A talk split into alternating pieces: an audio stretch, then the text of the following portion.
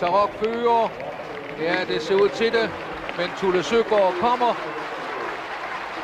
Tarok, Tulle Søgaard. Tarok, Tulle Søgaard. Tarok holder. Fint traverne nærmer det sig målet. Og værsgo, Tarok foran Tulle Søgaard. Og så kom Talisman Sus på en fjerdeplads. Derby-sejren til Tarok. Velkommen til Travsnak i samarbejde med Travservice. Niklas Korfitsen er her, det er alle vegne, og vi tog en snak med ham om turen til USA og nogle af stallens aktuelle unge heste. Hvad nu Lund, tænker man efter mandagens generalforsamling, som vi selvfølgelig har en mening om. Skal Daniel Reden frikendes for at have træneransvar for Popoljan? Og så er der nyt om Soloars koboldsag og dopingsagen i Frankrig. I det nostalgiske hjørne tænker vi tilbage på Ølledødt og andre fine hopper fra dengang, vi så løbende på VHS, og i ugens aktuelle med B.S. Dyrbær, breaker vi en kæmpe nyhed, snakker om Gudsmukke Extreme og ugen, der gik. Momarken, Meadowlands og Aalborg var destinationer, som Niklas Koffitsen besøgte på 10 dage for at køre trav, så man kan vist roligt sige, at der er fart over feltet for den unge fremadstormende jockey. Vi fik denne snak med Niklas om turen til USA, oplevelserne og en lille gennemgang af nogle af stallens stjerner og deres forberedelser frem mod årets starter samt meget andet. Travsnak er fat i Niklas Korfitsen, der er i gang med at øh, skue heste i stallen op i Nordjylland. Han er jo en travl mand, så vi er glade for at have ham med her. Og øh, Niklas, øh, du er netop kommet hjem fra en tur til USA, en øh, uge lang tur, hvor du har oplevet en hel masse. Øh, allerførst, hvordan kom den der tur til USA i stand? Jo, men øh, det gjorde den ved, at øh, jeg, jeg vandt en, en ungdomsserie på Åby, øh, som blev kørt over en, en antal... Øh, nogle, ja, nogle antal løb, og, og der var jeg så heldig at få, få samlet flest point sammen. Øh, så det var, det var der igennem, at det hele ligesom kom, kom til at komme i stand på den med, med selve rejsen. Øh, og der var arrangeret en, en masse ture ud til Åke Svanstedt og Meland og, og diverse solerier og, og trænere over, så det, det, hele, den, hele den, den første part der var, var, var planlagt, og, og det var ikke mig, der, det var ikke mig selv, der stod på den part. Øh, den sidste del med, med, med Epos og, og Midtjyllands var vel ligesom mig selv, som havde, havde snakket en del med, med Kasper Fod over, og, og, og den var igennem for, for mulighed for det. Ja, men det er jo fantastisk, øh, både at det kommer i stand med, at, øh, at du vinder den her løbserie og kommer over, men også at det kan lade sig gøre og få det arrangeret, at du kan køre i på Søstervang på Meadowlands. Øh, det er jo helt, helt utroligt, at det, at det lige flasker sig.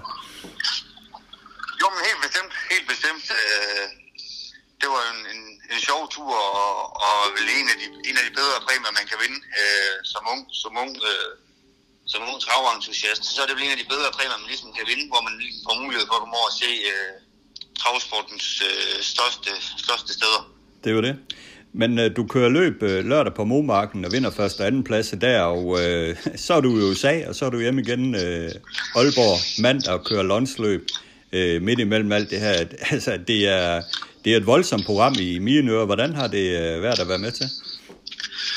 Jo, men det er jo, jo selvfølgelig også øh, lidt lang rejsetid med, med, med Momarken. Der måtte, måtte, jeg, måtte jeg køre direkte fra Momarken til, til Kastrup Lufthavn for at nå flyveren. Øh, og siden så, så passede det jo øh, landet i Aalborg søndag, søndag eftermiddag her i, og, og, så, og, og lunch i Aalborg. Der er jo ikke så lang rejsetid dertil, men ellers så, så er der meget rejsetid her i den her sæson med, med mange heste, der skal, der skal ud. Ja, det er jo det. I holder jer ilden, skal jeg love for. Men hvad oplevede du der i USA? I ude ved Åke Svanstedt, der blev lagt et billede op og, og så videre, og øh, amerikanske medier laver en historie om dig. Hvordan øh, oplevede du alt det der? Jo, men øh, de første par dage var vi i Florida øh, ved Åke Svanstedt. Øh, var med til at træne hans, hans toåringer der, og, og, og det var selvfølgelig sjovt at se, hvordan han gør.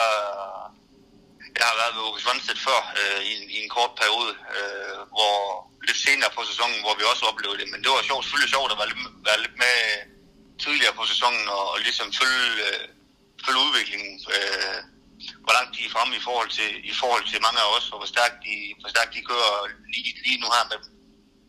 Ja, hvordan oplever du egentlig det? Hvor stærkt kører de i forhold til, hvor langt de er med jeres toringer?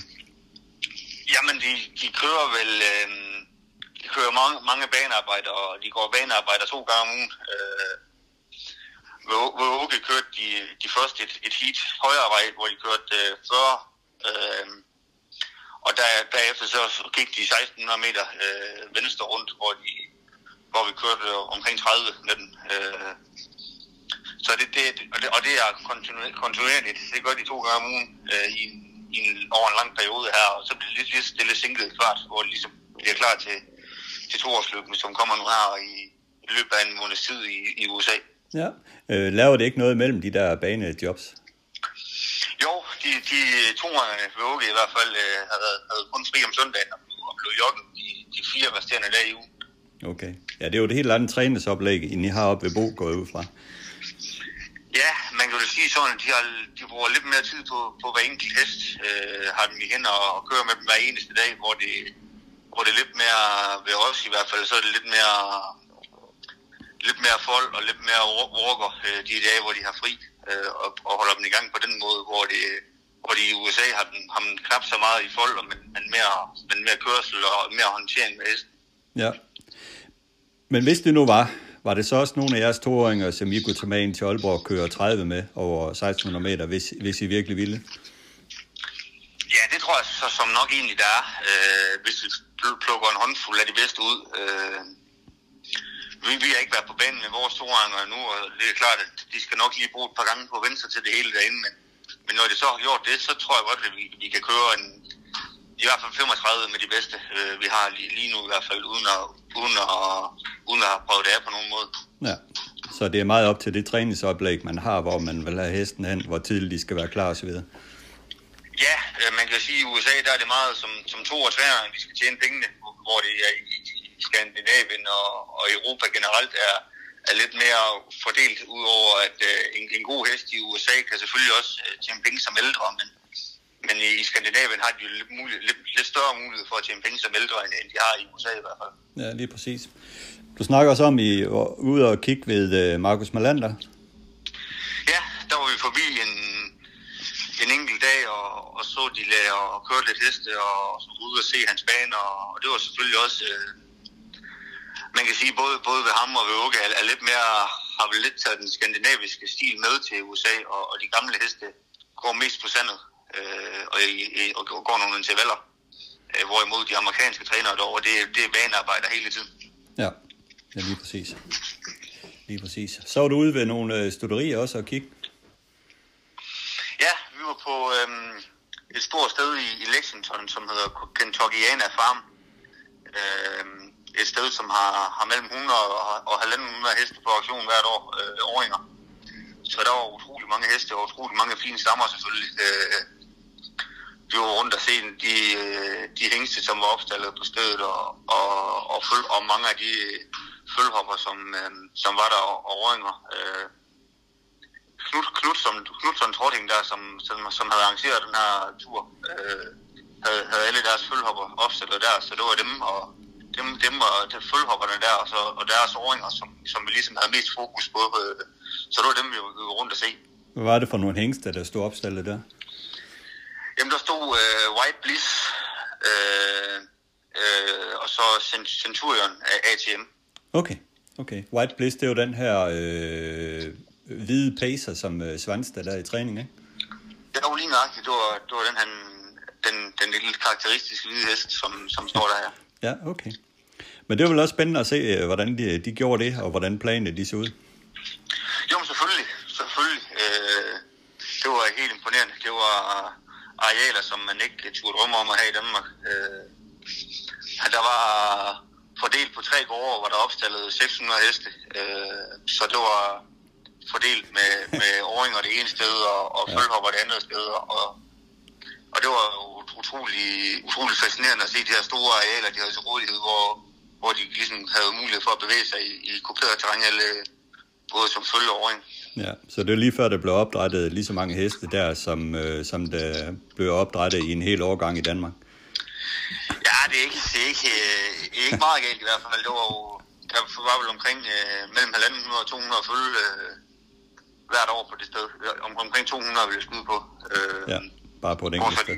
hvor så cirka halvdelen af dem kom, kom på auktion. Ja. ja, det er store forhold. Det er USA, det er stort.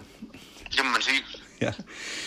Men så kommer du jo til, til Meadowlands og skal ud og køre den her Epos øh, Østervang, øh, og øh, artiklerne op til, øh, de, de sparer jo ikke på ordene i USA. Det var Danmarks uh, Rising Star og så videre, der blev skrevet om. Hvad tænkte du der?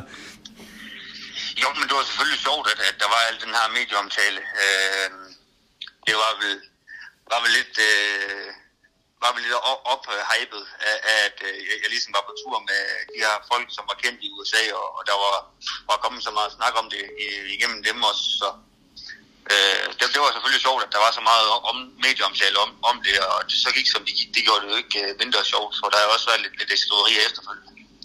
Jamen det var det, og så var det jo godt, det gik godt øh, med Epos. Øh, du kørte jo, øh, kan man vist øh, roligt sige, ret offensivt ud fra 8'eren af. Var det også tanken, at du ville tage spids og, og styre den? Ja, det var det jo. Øh, Epos er jo ikke den, øh, han er ikke den, der løber forbi øh, hele feltet i et opløb, så så Kasper havde ligesom sagt til mig, at, at hvis jeg skulle vinde, så var han ret sikker på, at jeg skulle med, med frem og sidde i feltet og, og komme, til, komme til spids, så, så var der ingen øh, anledning til, at jeg skulle til at slippe den, for han har vundet i USA tidligere for samme, øh, for samme oplæg, hvor han ligesom bare holdt et jævnt tempo hele vejen, og, og på den måde ikke øh, slap nogen forbi. Ja, men det er jo ikke normalt på Meadowlands, når man kører til spids, at man bare får lov til at uh, køre spids. De plejer jo at komme op og ville bytte positioner og så videre, men jeg ved ikke, om de lå sig skræmme lidt af, af optakten til løbet. De tænkte, hold op, der ham der Niklas, han må være lidt speciel.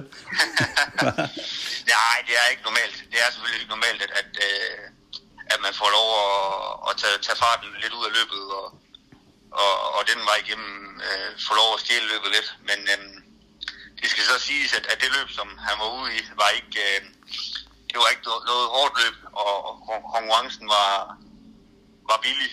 Øh, det ser du også på tiden. Han vandt på 13-0 øh, på, på, en, på en 1609 meter bane. Det er jo ikke, øh, det er heller ikke normalt, øh, hvis man skal sige det sådan. Øh, det var, han har håndplukket et løb der, Kasper, og det var helt perfekt, at det så, at det så lykkedes. Jamen det er jo det, og du stikker ned på hjørnet med ham, øh, er godt klar over, at han har Epos, han har ikke sin, øh, sin, sin bedste øh, tid i løbet der de sidste 50 meter, for ligesom at ryste masser. Du havde lidt øh, maven ned på hjørnet. Ja, jeg, jeg forsøgte jo ligesom at, at, at få en, en længde halvanden, som man ligesom havde, så han havde lidt at, der havde, var lidt at gå på de sidste 50 meter, hvor han så også, øh, hvor han tog farten lidt af. Så øh, det var, det var nok øh, udslagsgivende, at det, var, at det var det, jeg gjorde, men øh, det er jo, det er vanskeligt øh, og ligesom at skal tage stilling til det, for der er langt hjem øh, fra sidste hjørne og hjem der, så det, øh, det blev langt, men heldigvis det gik det lige. Jamen det er jo det. Det er vel også en anderledes oplevelse at køre på en 16 meter bane, som, øh, som du selv siger, der er langt hjem ned for hjørnet. Det er jo ikke ligesom i Skive, hvor der er øh, små 200 meter til mål. Jamen øh, der er pokkers langt til mål lige pludselig. Ja, lige nøjagtigt. Der er jo knap 400 meter, for man retter op dernede til, til mål, så det er jo mere eller mindre en, en halv omgang i Danmark, der er til mål der. ja, det var det. Øh, Niklas, øh, der er en lytter, der har skrevet til mig og kommenteret på din drivning, og jeg kan også forstå på dig, at der er andre, der ligesom har kommenteret på det over for dig, fordi du er jo ret aktiv i Solkien op mod mål. Og efter danske forhold, ja, så har du jo både fået bøde og udelukkelse for at være for aktiv i Solkien, men øh, det er jo anderledes, når man kører i USA. Hvad, hvad tænker du om den, øh, den snak, der har været? Nej, men jeg er da helt enig i, at, at jeg var, var, var mere aktiv i, end, end jeg ville, ville have været i både Danmark og Norge og Sverige. Øh, men det, det svar, jeg ligesom har, har givet til, til dem, som har spurgt mig personligt, er, at, at når, når du kører bil i, i, et, i et andet land, så kører du også efter de regler, der er i, i det pågældende land. Og, og, og det samme er det med, med at køre, køre, en, køre en travhest. Når, så kører, må du også ligesom køre efter de regler, der, der er lovligt der. Og, og, og det er klart, at man kører efter de bedste resultater. Når man har har lov til ligesom at være lidt mere aktiv og, og animere sin hest øh, lidt mere, end man har i, i Skandinavien, så, så var det jo selvfølgelig, så var jeg ikke i tvivl om, at, at, at det, skulle, det skulle jo selvfølgelig også være for, det, havde man ikke været det, så havde, var der måske nogle amerikanske øh, spillere eller, eller andre, andre aktive, som havde, havde undret sig over, hvorfor, hvorfor, man, hvorfor man egentlig så, var så passiv i forhold til de andre kusker kunne man vende rundt og sige, at hvis du har kørt efter danske regler i det opløb i Meadowland, så, så er det ikke sikkert, at du har vundet? Det er ikke vanskeligt at sige. Det er jo vanskeligt at sige, øh, men øh, det er ikke sikkert nej. Men omvendt så, så de andre heste blevet også animeret, og, og der er blevet drevet på dem, så det er jo ens for alle, når man, øh, når man er kører i løbet, og, og så er der selvfølgelig nogle heste, som, som reagerer som reagerer mere eller mindre øh, dårligt på drivning, og, andre, som øh, reagerer positivt på det, og Elpos er jo nok en af dem, som reagerer positivt på det, og, og ligesom øh, trækker, trækker for, øh, trækker for man, man kalder lidt på ham. Ja. Hvordan har du det egentlig med, med de drivningsregler, som vi kører efter i, i Danmark, øh, Sverige og Norge? Jo, men jeg synes egentlig, at øh, det er selvfølgelig klart, at, man skal, at der skulle være en, en tilvændingsperiode, og det har jeg selv haft med, med, med lidt... Øh, med flere bøder og, og udelukkelser i, i sidste forår i Sverige, hvor de ligesom indførte det der. Øh, og så nu ligesom er, har man vendt sig til det, og, og det er sådan, det er, og så må man ligesom køre efter de regler, der er, og det samme som er gældende for USA, så er det jo ens for alle. Øh, og det er selvfølgelig det, det samme også der, at nogle heste reagerer negativt på, at man ikke må, ikke må være så aktiv længere, men, men, men langt de fleste øh, gør jo egentlig, hvad de kan i, i løbende, og, og, og man trænger ikke og, og skal være efter på samme måde, som man, man måske skulle tidligere. Nej, så du har, du har det okay med det efter en uh, tilvændingsperiode? Ja, selvfølgelig alt, uh, alt begyndelse er svært, og, og mange, uh, det er nok værre for, værre for, for de lidt mere rutinerede kuske, som har været vant til det over en, en længere periode, at de måtte være mere aktive sulking, end man må nu. Så det er nok været vanskeligere for andre, end, end det har været for mig at tilvende sig. Men, øh, når man først har, har kommet fået ind på, på ryggraden, så, så er det sådan, det er, og så må man øh, gøre, gør, gør, hvad der er tilladt, og, og ikke mere end det, for, for det er ikke... Øh, det er jo klart, at, at man gør jo ikke... Øh, man gør det ikke for, for at skade hesten, men om, om, om, om, om man gør man det for at få det bedst mulige resultat. Ja, lige nøjagtigt. Hvordan, har det, hvad, hvordan, hvad synes du egentlig med om at køre uden piske, som man gør i Norge i forhold til, vil du helst have pisken med? føler jo ikke, at Norge driver, driver mindre øh, på deres heste, end de gør i, Sverige og, og i Danmark. Men, men de driver på en anden måde, og, og jeg føler vel, at, at den norske drivning, øh, set udefra i hvert fald, ser, ser, mere, ser mere voldsom ud. Øh, mange kuske øh, bruger begge, på begge hænder i sin, i sin drivning og, og, og er meget, meget aktiv i sulkin, hvor man jo i Danmark er lidt mere stille og, og og så lidt mere stille i vognen og bruger pisken på en, til, til at animere med, i stedet for at man bruger linerne og, og, og hiver øh, ofte hesten i munden ved at, ligesom at bruge linerne på den måde. Ja. Så jeg føler vel ligesom, at, at det, man har pisten med, gør, at øh, jeg, jeg tror ikke, at, at, det, at det piner hesten mere øh, at have den med i, i, i, i sin drivning, end, end det gør at køre ud. Nej, der tror jeg, du har en rigtig fin pointe der, fordi at øh, i Norge, der er det jo meget med, at øh, man river og, og slider de her liner og øh, påvirker hesten i munden og så videre, og det er måske bedre bare at sidde med stille og roligt med pisken og så animere den på den måde, det, det har den bedste af. Det føler jeg i hvert fald, at, at det, er ikke, øh, det er ikke mere roman for hesten, at man kører uden pisse. Det føler jeg i hvert fald ikke. Nej. Det er godt, Niklas. Øh, vi skal også tale lidt om øh, nogle af de heste, I har i stallen, øh, og øh, jeres øh, vintertræning, hvordan den er gået, og, og så videre. Men øh, vi går til udgangspunkt i Get a Wish, som jo lavede en øh, fabelagtig sæsondebut her for nylig i Aalborg. Øh, hvordan har I lagt øh, vintertræning op for den? Er, er det ens for den og alle jeres andre tre års her, tre og fire års her over, over sæsonen med, med pause og opstart og vintertræning? Ja, det har mere eller mindre været ens for, for alle de der årgangsheste, som har, har skulle gør os klar til fireårssæsonen. De har, er blevet tjekket op og, øh, efter sæsonen var slut, og, og har så holdt øh, en måneds tid øh, alle sammen.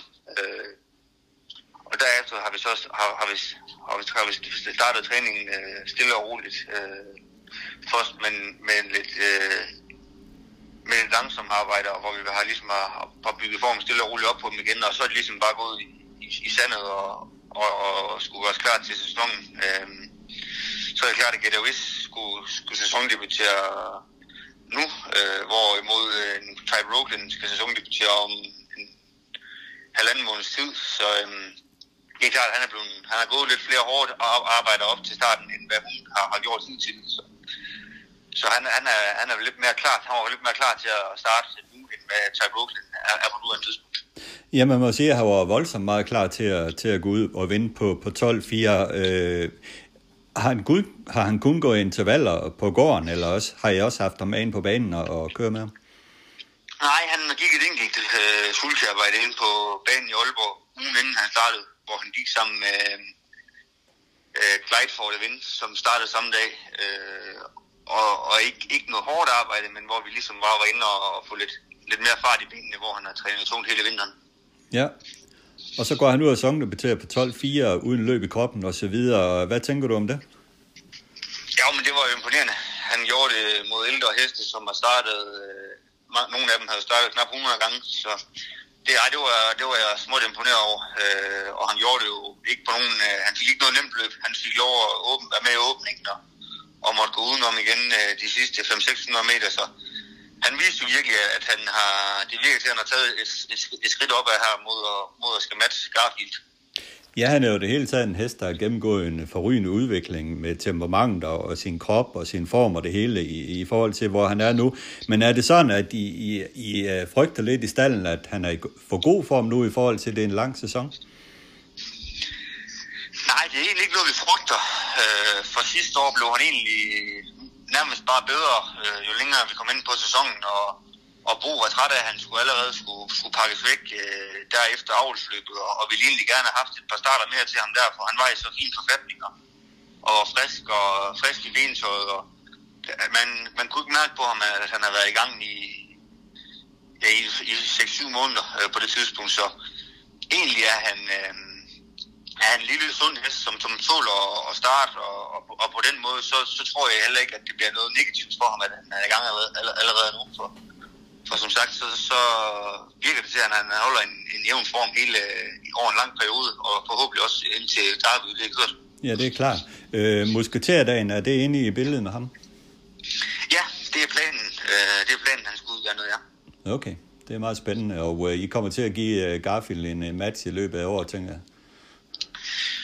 Uh, som det var sidste år, var der ikke mange, der kunne give, give her i den match, men det er klart, at vi håber på, at, at Getta Wills har taget et yderligere skridt op, og, og, og den vej igennem kan, kan gå et skridt nærmere mod Garfield, men øh, når man ser på distancen i et, både øh, treårskamp, eller undskyld, fireårskampriet og, og i Darby, så, så er Garfield må, måske lidt mere en, en distance, hvor, hvor Getta øh, er en lille hurtig og, og fix hest, som, som nok ikke har fordel af de lidt længere distancer.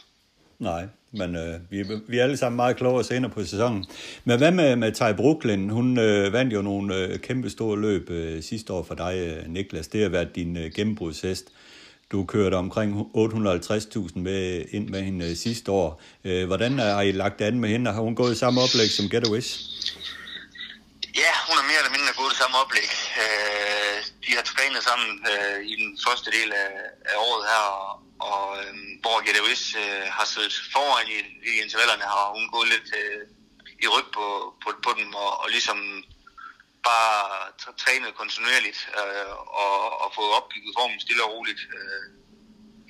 Så er det jo klart at have op til start, hvor hun skal, øh, hvor hun skal starte øh, lidt om, om en måneds tid af planen, så er det klart, at så kommer hun til at gå lidt, lidt hårdere arbejde, hvor det samme som Peter Whisky gjorde op til hans sæsondebut, så det bliver, det har været lidt på, på lav plus øh, i hedtid med hende øh, endnu, men øh, det bliver skruet lige stille op for det her i løbet af de kommende 14 dage. Ja, var det ikke noget med sidste år, der måtte de udsætte sæsondebuten på grund af en skade? Hun sæsondebuterede først hen i juni. Ja, lige nøjagtigt. Hun sæsondebuterede sent. Øh, hun havde først havde hun lidt problemer med en kode, som der var gået infektion i, og, og da det så var, var kommet i orden, fik hun, øh, fik hun slag på skulderen og, og, og måtte stå stille i, i, en, i en periode igen. Så hun er, hun er en nem hest at sætte op, øh, og der har vi også taget det lidt, lidt, lidt, lidt roligere med hende øh, hidtil, for, for ligesom ikke at skulle få kørt øh, gassen af ballonen for tidligt. Okay. Er det udelukkende, når hun skal til at starte? Det er det jo øh, som øh, hoved, øh, hoved, øh, hovedprioritet, ja. Men øh, hun er desværre kun meldt i, i Darby i Norge i år. Øh, øh, og, og der er, har hun kun øh, det ene vigtige løb i, deroppe i år. Men øh, så må vi ligesom tage, hvad det ellers er, er til hende og, og, og, øh, og, og tage den derfra. Okay. Men en hest af hendes klasse, der, der blev der ikke problem med at finde øh, løb. Det er jeg helt sikker på. Nej, hun, hun kan jo gå ud i, i de fleste øh, åbne fireårs opløb og falder ikke igennem på nogen måde, så det, hun, er, hun er, der skal nok være mulighed for at finde løb til hende i, i Sverige og Norge primært. Ja, klar. Getaway Damgaard hævde sig også øh, indimellem rigtig godt sidste år, og at den øh, blev en stærkere i kroppen øh, til i år? Ja, det er vel umiddelbart blevet, øh, blevet bedre med ham. Men, øh, han var lidt uens i sine præstationer. Ja, lige nøjagtigt, og, og har haft lidt problemer med, med bentøjet, og, og der er også de lidt uens præstationer med mange galopper. Og, men øh, det, det virker til, at han er blevet, blevet en smule stærkere, og, og, og som det ser ud nu, så, så traver han i hvert fald, og, og virker frisk i, i kroppen. Så øh, som det ser ud nu, så er vi, så er vi fortrystningsfulde og håber på, at, at det holder, så, holder sådan hele året. Ja, det er klart. Af de øvrige fireåringer, er der nogen der, vi kan fremhæve som årgangshest i Gazelle de Damgaard, Generalen Glory Holdens Minde, Golden Bay, Gucci Girl?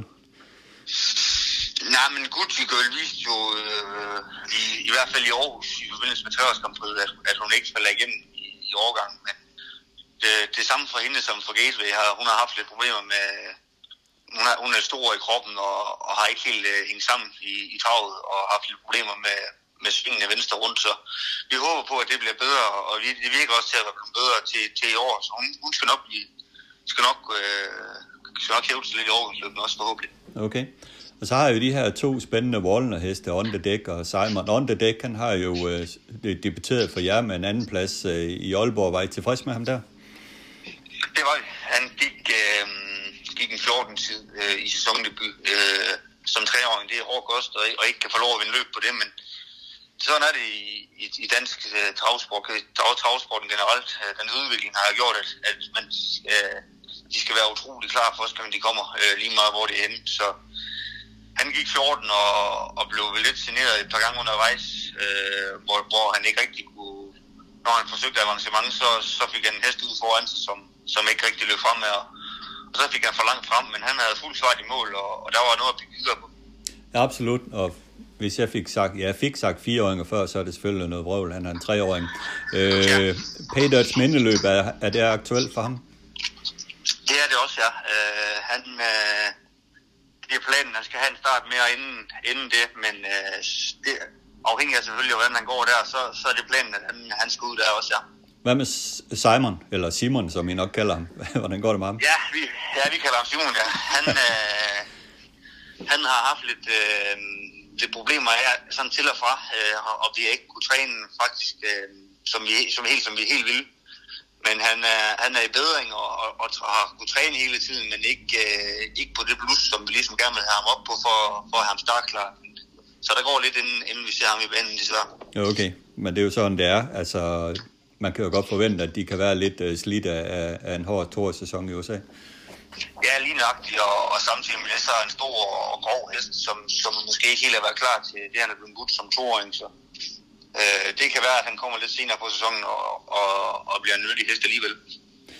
Det lyder rigtig godt, Niklas. Hvad med dig selv? Øh, ruller det bare på for dig nu, eller skal du ud på, på flere eventyr her den nærmeste, nærmeste fremtid? Jamen, øh, øh, hvad har vi i weekenden? Her der har vi øh, Fyn fredag, og så skal jeg til Bjerke lørdag og Skive søndag, så der er fuld fart på igen i weekenden her, så øh, sådan bliver det vel det, det meste af sæsonen med, med fuld fart i, i, på i weekenderne, hvor der, hvor der bliver kørt løb, så det er træning i hverdagen og løb i weekenden, så, så, så, så hygger vi at spille. Jamen, du nyder det garanteret. Ja, det er jo ligesom det, vi vil, og, og der vidste man jo inden man gik ind til det, at, øh, at der var mange timer på landevejen, og mange timer, man ikke var hjemme, men øh, det er jo ligesom øh, det her, man, man vil, og, og så må man ofre man mere eller mindre sit, sit liv til det. Jamen det er rigtigt. Lige inden jeg, jeg slipper det, jeg kom lige i tanke om ting. Sidste uges travsnak, der snakkede vi jo lidt øh, pony, øh, ponytrav og så videre, fordi der var den her åbne husdag. Du har jo selv øh, været med ind i ponysporten. Øh. Selvfølgelig har du i, i din familie haft øh, heste og så videre, men øh, hvad har det her med, med ponysporten betydet for dig? Jo, men jeg synes jo, at ponysporten er en kanon, en kanon vej ind igennem til, til at tage skridtet op til de, til de større heste. Øh, for man får en, en rutine øh, og, og lærer en masse med, med ponyerne, hvor de, hvor de går i, i noget langsommere fart end, øh, end med de store heste. Så jeg føler ligesom, at man lærer det på den, på den lidt langsommere måde med, med ponyerne. Øh, og den man igennem bliver mere rustet til at skal op og, og konkurrere på, med de store heste, på, hvor det går, hvor det går en, en, en smule stærkere, og, og man kører, kører en del tættere i, i løbet. Så jeg føler i hvert fald, at det har været en, en god... Øh, en god en at have i baghånden, at man ligesom har været igennem det meste af, hvad man bliver udsat for i, i store løb, at man har været øh, med til noget af det i hvert fald i, i ponysporten. Det lyder rigtig godt. Øh, og den her med øh, givet øh, videre til andre, hvis de skulle overveje det her med ponyløb, hvis der er nogle forældre derude, der har nogle øh, børn, som, som skulle have sådan en sund og god hobby. Niklas, øh, tusind tak for, for snakken her, og held og lykke øh, til dig og til jeres hest i år. Selv tak, og, og mange tak.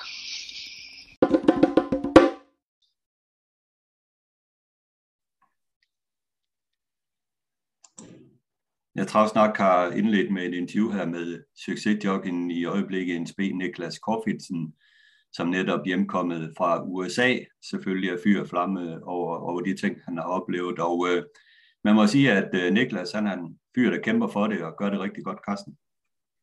Nu siger du øjeblikket succesjockey. Jeg synes også, at han var succesjockey i fjor. Altså, det, det er jo helt, det er jo helt fantastisk. Ikke fantastisk, men det er jo, det er jo, ja, det er unikt øh, det det, som, øh, som, øh, som han præsterer. Og, og, men man må jo sige også øh, kudos til, øh, til Bo Vestergaard, der giver ham utrolig meget, mange fine køreture her. Og så er det jo sjovt for Niklas at komme over til USA, køre vennen Kasper Fodes øh, hest der, ovenikøbe en dansk hest, øh, og faktisk blive den første dansker, der vinder med en dansk hest på verdens største travbane eller i hvert fald en af verdens største travbaner. Det er jo fantastisk, og det er jo noget, som altid vil kunne blive husket. Øh, så, så jo, det var flot. Jeg afgjort, og de amerikanske medier kaldte ham jo også for Danmarks uh, rising star. Altså, de er jo store i slaget i USA, men uh, det er jo rigtigt. Ja, men nu uh, var det jo også uh, Rising Driver, eller Rising Stars Competition, som var årsag til, at han var derovre. Så, så, så, så det lå jo lige for. ja, det fordi han den konkurrence på Åby, som Knudsen Trotting havde, har udsat hvert år ja. og hvor unge øh, øh, vinderen får sådan en tur til USA ja. i en uges tid. Og, og det har været en stor oplevelse for, for, for Niklas, helt sikkert. Ja. ja, det er jo rigtig godt. Dejligt, at det kunne, lade, det kunne lade sig gøre. Herhjemme er det knap så positivt. Jeg må sige, at øh, den seneste uges øh, oplevelse af det, man har læst på diverse medier osv., har virkelig været, øh, ja, for, en, øh, for at sige det rent udsagt, øh, skræmmende.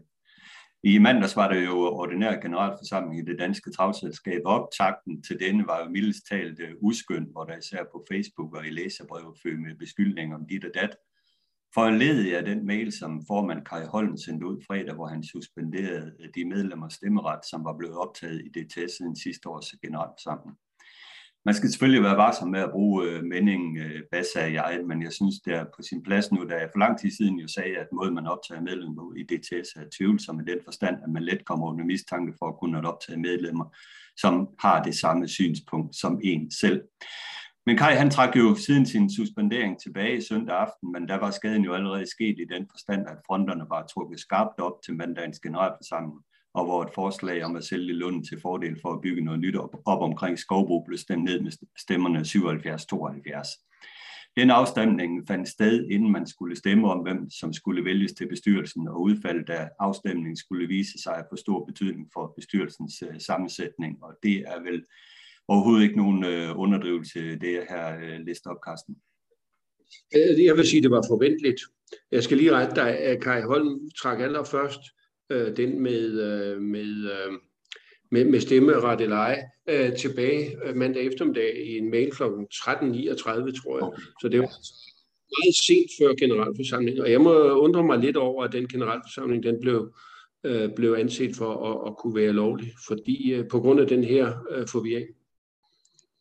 Men, øh, men øh, ellers så, øh, så øh, var det forventeligt, at, øh, at der var den gruppe, som øh, hvad skal vi sige, gik ind for Skovbo, at de trak sig til øh, bestyrelsesposten.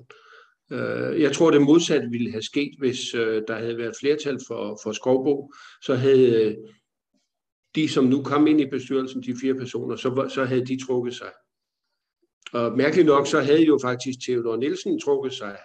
Øh, han havde jo så også trukket sig øh, der ved juletid fra bestyrelsen. Nu trak han sig så her fra bestyrelsesvalget, men lige pludselig så ville han så godt øh, alligevel. Øh, og det kan man jo så have sine tanker om, hvorfor han er så vel sindet hele tiden. Ja, men Bertel Meigård, han var jo også inde i billedet, men trak så sidenhen øh, sit øh, kandidatur efter det. Det kan man måske godt forstå, fordi han ville nok have været blevet ene hane i kurven, øh, som øh, måske havde et anderledes synspunkt end, øh, end dem, der nu sidder der. Ja, øh, hvis vi kigger på bestyrelsens sammensætning nu, øh, hvordan ser du den? Ja, det er jo udelukkende brug Charlotte Lund folk, der sidder der. Og hvad kommer det til at betyde? Ja, det betyder jo så, at de arbejder videre med øh, deres tanker om at, at skal øh, udvikle Charlotte Lund travbane og, og gøre det til en fantastisk forretning. Øh, men det, jeg bare hæfter mig meget ved, det er, at vi stemte jo om en Åby-model sidste år, og øh, det kan du så sige, det var et spørgsmål om at blive på Charlottenlund travbane eller ej.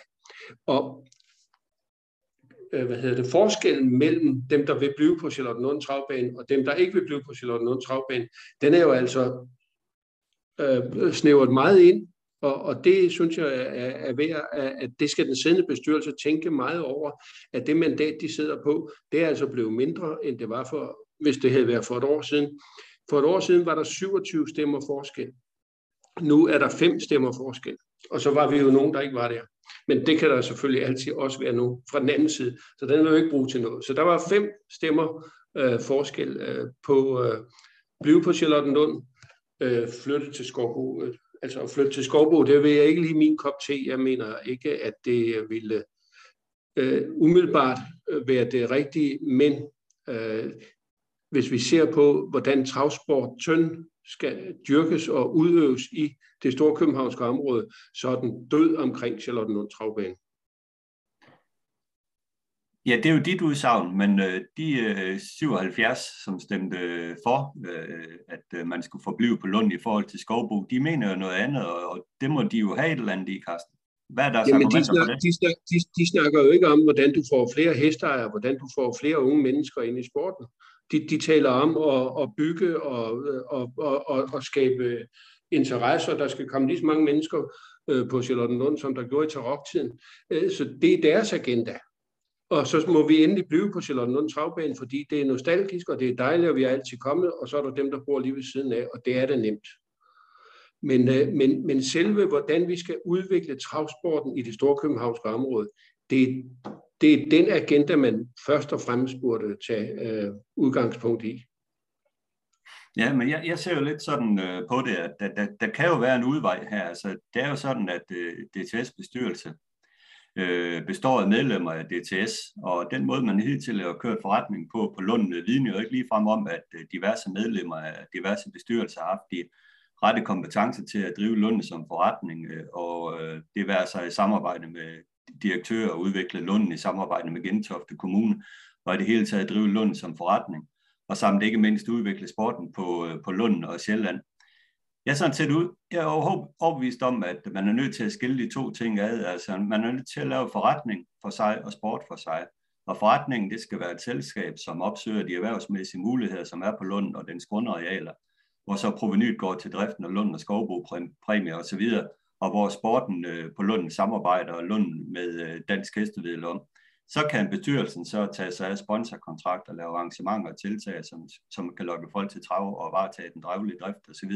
Jeg tror, at et eller andet tid, tror jeg, at den eneste vej ud af det her, hvis, hvis det, man skal komme videre på Lund, så er man simpelthen nødt til at skille sport og forretning ad, og at den altid siddende bestyrelse skal ikke være så involveret i at tage øh, vigtige beslutninger omkring øh, areal og så videre. Det er min holdning. Jeg, ved ikke, øh, jeg, jeg, jeg tænker, du har en anden holdning.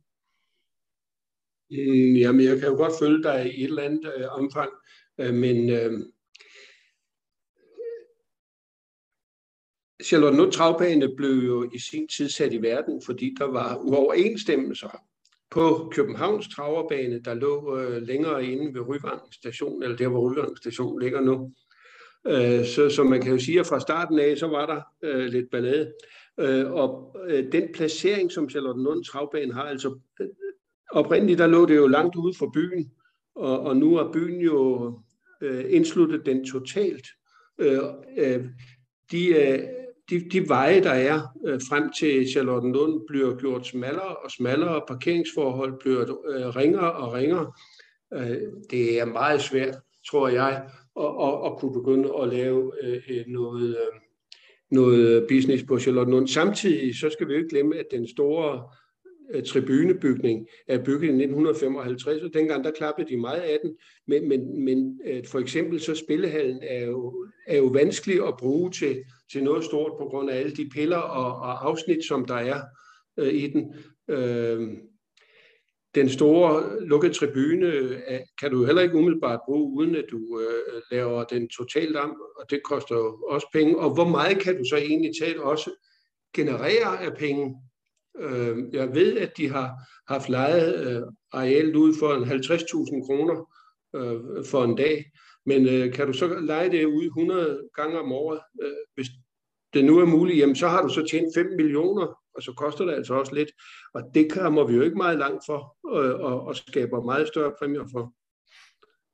Nej, overhovedet ikke, men, men nu siger du det der med, med, med adgang til banen. Altså to kilometer fra Lund, der ligger Klampenborg, og for efter min bedste overbevisning, så går det jo ganske udmærket der, så derude kan de jo godt finde ud af det. Ja, det gør det jo så heller ikke helt, øh, men, øh, men, men Klampenborg, de har altså en, en stor parkeringsplads lige overfor, de, øh, de har en tilkørselsvej, øh, der er, er, er mere logisk end, øh, end til at komme frem til Charlottenlund Travbane. Og så har de altså nogle øh, restaurationsforhold. De har fik bygget den nye tribune efter den gamle brande. Og, og det er klart, at der, der er blevet taget højde for, at den kunne bruges til, øh, til andre ting, end at skulle være tribune på, på en vedløbsdag.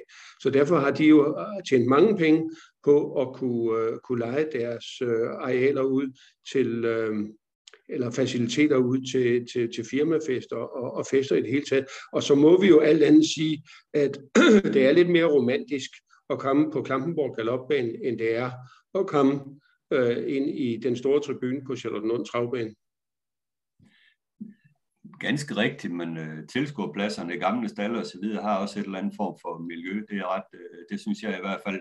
Men ellers øh, er det også det, der hviler over det hele. Det er jo den her lokalplan, som der har været talt om øh, stolper op og stolper ned.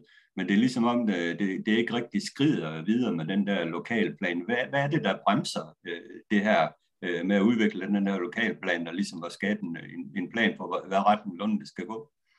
Jamen, øh, vi mangler vel øh, at kunne, øh, altså de bestyrelser, der har været, mangler vel at få en afgørende dialog med, med Gentofte Kommune, som klart siger, okay, vi ser gerne, at vi har Charlottenlund Travbane beliggende i øh, der, hvor den ligger, og øh, vi vil øh, være med til, at I gør sådan og sådan, eller øh, vi vil meget gerne bruge Charlotte Travbane til, øh, til boligbyggeri, Øh, og øh, derfor så laver vi nu en lokalplan, og så kan I sælge helt lortet. Det er de to scenarier, der er. Og, og allerførst, når den afklaring kommer, så bliver der ro omkring Charlottenlund Travbane. Ja, men er det ikke svært at få den afklaring, når det hele tiden skifter bestyrelse ud, øh, både årligt og nogle gange øh, midt i midt i år, så er det svært at, at skabe altså en seriøsitet over for Gentofte Kommune om, at øh, nu har vi altså øh, ro på herude man kan jo sige, at det er Gentofte Kommune, der er grund til, at der er den uro. På hvad måde? Jeg ved ikke at være med til at vi lave en, en, en, en lokalplan, altså definitivt sige, sådan gør vi, venner. I har det område, I, må, I kan gøre sådan med det, enten det ene eller det andet. Allerførst, det er, når den klare besked kommer fra, fra, fra Gentofte Kommune, og så er det lige meget, hvad for en bestyrelse, der sidder der. Okay. Det mener jeg. Det er min faste overbevisning. Okay. Men det er jo spændende i hvert fald at følge, hvad vej det går. Nu må man jo formode, at... Øh, man kan jo sige, at Charlottenlund Travbanen fungerer, og er et pænt sted at komme på, og det hele. Det er altså meget afgørende for, for, for hele dansk travsport. Og der er jo dem, der er hurtige til at sige, luk Charlottenlund og flytte Derby til Aalborg, eller til Skive, eller til Odense. Øh, men, men det nytter jo ikke. Det er jo ikke det, vi skal ud i. Nej, nej, selvfølgelig er Lund jo en enorm øh, vigtig del af dansk travsport, at det fungerer på Lund og ligesom øh, bidrager til, til det samlede værk, og det er jo også det, som John Kirketab gang på gang, og også Bertel Meigård, Øh, formand og næstformand i, i Dansk Hestevedløb, har, har pointeret, at det er utrolig vigtigt, at øh, det fungerer på Lunden. Men jeg synes også, det er bemærkelsesværdigt, at både John Kirketab og øh, Bertel Meigård, i og med at han ikke vil være med i bestyrelsen, ligesom også øh, støtter, øh, ikke støtter op om den nu siddende bestyrelse i, på Lunden. Især John Kirketab synes jeg har været ret klar i sine udmeldinger på Facebook og så videre, hvem han har støttet op om, at han øh, ikke umiddelbart øh, støtter op om den nye bestyrelse på Lunden. Det synes jeg er bemærkelsesværdigt. Øh, John Kirketab er jo inden for ejendomsbranchen og er, er vant til at, at være med til at udvikle ejendom. Og, og han har været med også i forhandlinger med øh, Gentofte Kommune. Han har været med op ved Gentofte Kommune. Så jeg tror, han har set noget lys, som de andre har lidt svært ved at se. Okay. Men synes du ikke, det er bemærkelsesværdigt, at en formand for Jo, det er meget bemærkelsesværdigt. Ikke støtter op omkring Lund? Ja. Øh, det, det, det, det synes jeg. Øh, det, allerede der er der jo, øh, er der jo optræk til, til et eller andet sted en form for konflikt. Og der er jo nogen, øh, der har ligesom restlet med sabel om, at dansk gæste vil løbe, bør overtage øh, driften af Lund. Det vil jo så ikke være første gang, at, det, at den resten med sablen, den kommer. Den var jo også, da Lunden i sin tid gik i betalingsstandsning, der, der ville øh, Preben Andersen, da der var formand for det Danske Travselskab, og øh, Karl Andersen, der ville de overtage øh, driften af Charlotte Travbane, men det fik de ikke lov til. Og det tror jeg heller ikke øh, for så vidt bliver her. Men, men, men det, der er stadigvæk er interessant, hvis vi tager John Kirketab, så repræsenterer han jo faktisk flertallet i dansk travsport, nemlig med Charlotte Lund Travbane skal flyttes. Men altså ikke det nu gældende flertal i... i ikke det, det flertal på, på, på fem personer, som, uh, som valgte at blive i... i uh, ikke? Øh, det er de 77 personer i, i det danske travselskab, der, der bestemmer, og sådan er det jo, når nu det er en medlemsejet uh, forening, så, så det har de jo alle ret til. Men, men hvis man spørger Trav Danmark, så tror jeg nok, at der vil være klart, klart flertal på mere end 77 procent, der tror jeg, for at, øh, at Charlotte Lund Travbane ikke skal ligge der, hvor den ligger i dag. Ja. Men nu kan man jo sige, at den her siddende bestyrelse nu har et år til at øh, vise, at, øh, at øh, det kan lade sig gøre at lave en forretning ud af Lund og drive sporten fremad. Ja, det, og den chance, den skal de have. Ja, lige præcis. Og øh, det skal også med fra generalforsamlingen, at øh, man øh, med alle 152 medlemmers tilsavn stemte for et forslag om, at der skulle nedsættes en komité, der, der godkender nye medlemmer i dansk uh, travselskab, og det er jo selvfølgelig noget, jeg, jeg bifalder, det, det er noget, jeg tidligere jo har, har fremhævet, at øh, det var ikke holdbart i længden, at det var bestyrelsen, der skulle, alene skulle godkende nye medlemmer af DTS. Nej, det kan vi sige, sådan er det jo blevet. Men, men øh, historisk set har det jo altid været sådan, at det var bestyrelsen, der, der, der, der skulle godkende øh, medlemmer til optagelse af, af alle mulige foreninger jo faktisk.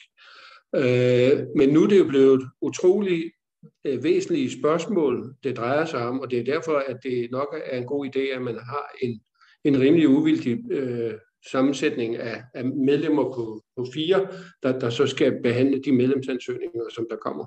Ja. Lige præcis. Øh, jeg har set øh, flere på Facebook øh, pointere, at det er meget vigtigt, at et medlem af DTS også ejer en hest, men jeg kan ikke se uh, sammenhængen.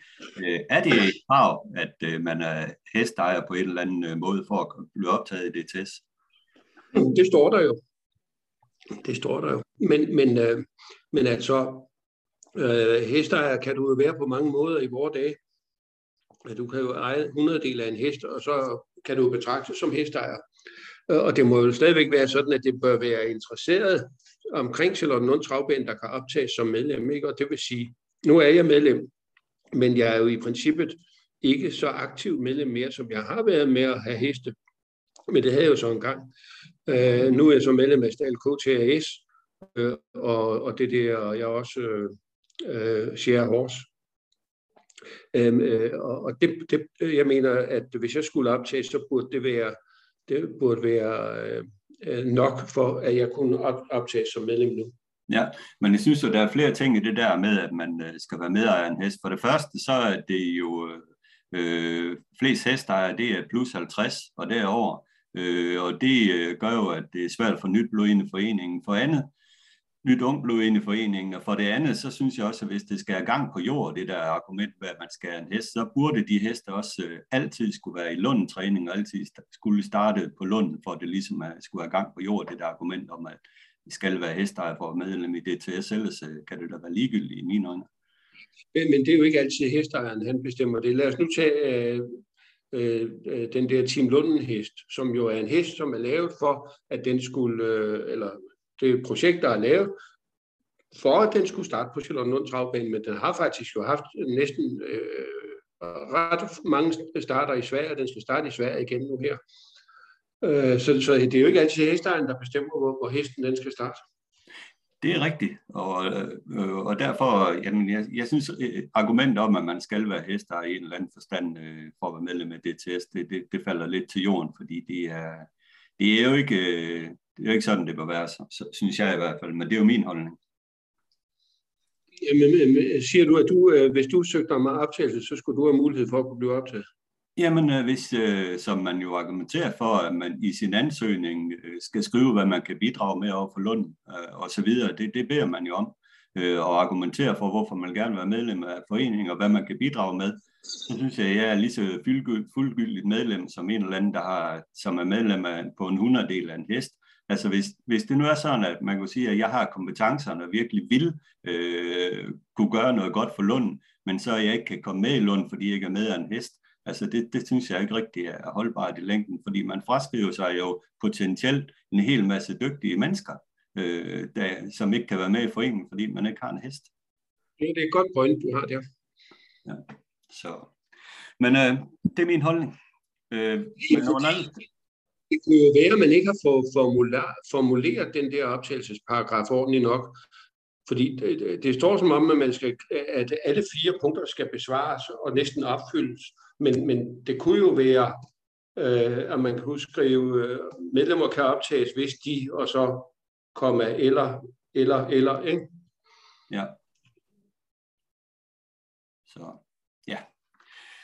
Men nu er det i hvert fald øh, fremført min holdning til de der ting der, og øh, sådan er det. Og øh, ingen tvivl om, at øh, vi kommer til at følge op på det her i tiden fremover. Det her med... Altså nu, nu øh, de der er jo øh, blandt de 77, de, øh, de vil jo have ro nu. Men lige så vel som øh, når øh, Socialdemokratiet vinder et folketingsvalg og, og danner regering, så bliver der jo ikke ro i, hos oppositionen alligevel. Man har jo lov til at stadigvæk at have nogle meninger, og så kæmpe for, hvad man har kær. Øh, og sådan må det jo være hele tiden. Ja. Selvfølgelig, selvfølgelig, og jeg håber da også på et tidspunkt, at øh, jeg kan få et interview med øh, en fra bestyrelsen omkring øh, det fortsatte frem, det fortsatte arbejde på Lund og hvad deres øh, planer er osv. Det vil vi selvfølgelig følge op på her i Travsnak. Det næste emne, vi skal taler om her, det er jo øh, øh Popolsen og Daniel Redén, for det var sådan i torsdag og fredag i sidste uge i den svenske overdomstol, der blev sagen om, hvorvidt Daniel Redén skulle have en bødestraf på 100.000 kroner for sit træneransvar i sagen om den angiveligt nervesnitte propulsion, øh, den, der blev den behandlet. Og jeg siger angiveligt, fordi det jo kom frem i den her høring, at journalen fra den amerikanske dyrlæge på, at Popolsian var blevet nervesnittet, aldrig har været en del af sagskomplekset. Ydermere var, at øh, dyrlægen ikke indkaldt til høring, og hun har ikke svaret tilbage på Redens øh, forsvars øh, opringninger eller mails. Dyrlægen har i en samtale med en repræsentant for ST udtalt, at det svenske trav, svensk travsport udtalt, at hun har udført øh, indgrebet, og det står også i papirerne på propulsion i det amerikanske sportssystem, men altså ikke en journal, hvilket jo må anses som værende et, øh, et gældende retsbevis på, at det faktisk har fundet sted. En anden øh, ting i den her overdomstol, det var jo, at ni ud af de 10 vidneudsagn blev givet af personer indkaldt af Redens forsvar, og selve sagen om træneransvaret blev jo øh, for en stor del vedkommende overskygget af forsvars anker om, at propulsion ved alle undersøgelser i Sverige og ved udsagn fra smed og dyrlæge altid har vist, at den har kunnet mærke smerte i hården. Det stod også klart, at der var meget stor sandsynlighed for, at nervebaner var vokset sammen, mens altså indgrebet havde fundet sted. Redén fremførte også, at han havde bedt ST om at tage en dopingprøve på Propulsion inden øh, debuten i Sverige, for at sikre sig, at der ikke var rester af for eksempel i blod på hesten. Jeg vil også øh, tilføje her, at jeg er ret sikker på, at forsvars tanke med at fastslå, at Propulsion i alle sine starter ikke har haft øh, effekt af en eventuel nervesnitning, skal bruges til et senere civilsretligt søgsmål, i, i fald at Redén blev frikendt for at ansvar for at, at starte Propulsion i Europa. Og jeg synes, det er på sin plads i denne sag at lade tvivlen komme Redén til gode. Svensk Travsport har haft flere chancer for at opdage notat i de papirerne om øh, nervesnitten på propulsion, så, så hvorfor skulle en træner uden embedsmands erfaring være bedre til at fange dette? Og havde Redén været viden om nervesnitning, havde, havde han jo aldrig kørt hesten til Europa. Det modsiger en, en hver logik. Øh, så øh, mit postulat, Carsten, det er, at jeg tror, at den her overdomstol, den kommer til at frikende Redén på baggrund af det, der er kommet frem i tidlige undersøgelser af den her overdomstol. Hvad er dit indtryk af sagen? Øh, jeg synes, den er jo meget spejlet, men jeg tror ikke, jeg tror ikke, han bliver frikendt øh, fuldt ud, men jeg tror, de nedsætter øh, straffen, straffemålingen på, på 100.000. Jeg tror ikke, at, fordi det vil have meget vidtrækkende konsekvenser for, for, for meget, øh, for, for, det, for, for, ja, for, for, for den lovgivning, man har inden for sporten, hvis man, øh, hvis man siger, at, øh, at Redén ikke har noget ansvar. Ja, men, men det der er jo sagen her, og som det også har været øh, bragt frem, det er jo også, at svensk travsport også har et ansvar for ligesom at øh, kunne finde øh, de her papirerne, der kun går, at, at øh, hesten rent faktisk øh, var, var nervesnittet. Det, det er jo, så jeg ved ikke et eller andet sted også, om Dirk også har et ansvar. Jo, det er helt, helt, øh, helt, helt sikkert. Øh, nu har det jo været fremme, at Tony Alanya skulle have sagt, at, øh, at papirerne med hensyn til øh, nervesnitning, de var afleveret til auktionsfirmaet øh, og lå på kontoret der. Øh, og øh, ydermere har det så også været fremme, at øh, underbidder på, øh, på, på Polsen, da, øh, på den auktion i USA, det var jo øh, Pluton Trotting, Bernie øh, Noreen, øh, og øh, også, øh, hvad hedder han, Stefan Milander. Men, øh, men øh, Bernie har jo ikke sagt andet end, at hvis de havde fået hesten, så var den gået i træning ved, øh, ved Åke Svanstedt, og så havde der jo ikke været nogen sag som sådan. Nej, men nu siger det jo, at informationerne var indleveret til auktionsfirmaen, men det var vel ikke trygt i kataloget? Det var ikke trygt i kataloget, nej. Nej, det er jo det, Redén han øh, forholder sig til. Jamen, det er, en, øh, det, det er jo en ærgerlig sag, og det er en trist sag, og det er jo især meget trist, at det kommer frem efter, at hesten den har øh, domineret så meget i, øh, og henrykket så meget som, øh, som, som den har gjort. Og, og, og det, er jo, det er jo bevist, at, at den, er nær, den har været nervesnittet i USA. Øh, så, så, øh, så selvom øh, de kan mærke øh, hvad hedder følelse i hov, så, øh, så, så, kan, altså, så er hesten jo, den er jo, den er jo, øh, den overtræder de øh, dopingregler, som der findes på det område. Ja. Men er Jamen, det er helt korrekt. Det er helt korrekt. Men en anden ting, som også kom frem øh, i det her øh, overdomstolshøring, det var øh, en svensk veterinær, der, der fremlagde det her med, at øh, når man øh, opererer en hest for en gaffelbåndsskade, så kommer man øh, meget let til at skære nerverne over, der går ned til hården men at det egentlig fremmede processen øh, og så videre. Så i realiteten kunne der rende øh, rigtig mange svenske heste rundt, som rent faktisk i praktikken var nervesnittet, men da det var en del af en operation, så ville det ikke fremgå af hestens øh, papir, at den rent faktisk var nervesnittet. Det er jo også en speciel pointe. Det er en meget speciel øh, ting her, som, som kom frem, øh, og som jo øh, mangler bevis øh, for, hvilke heste det kunne være. Ikke? Ja.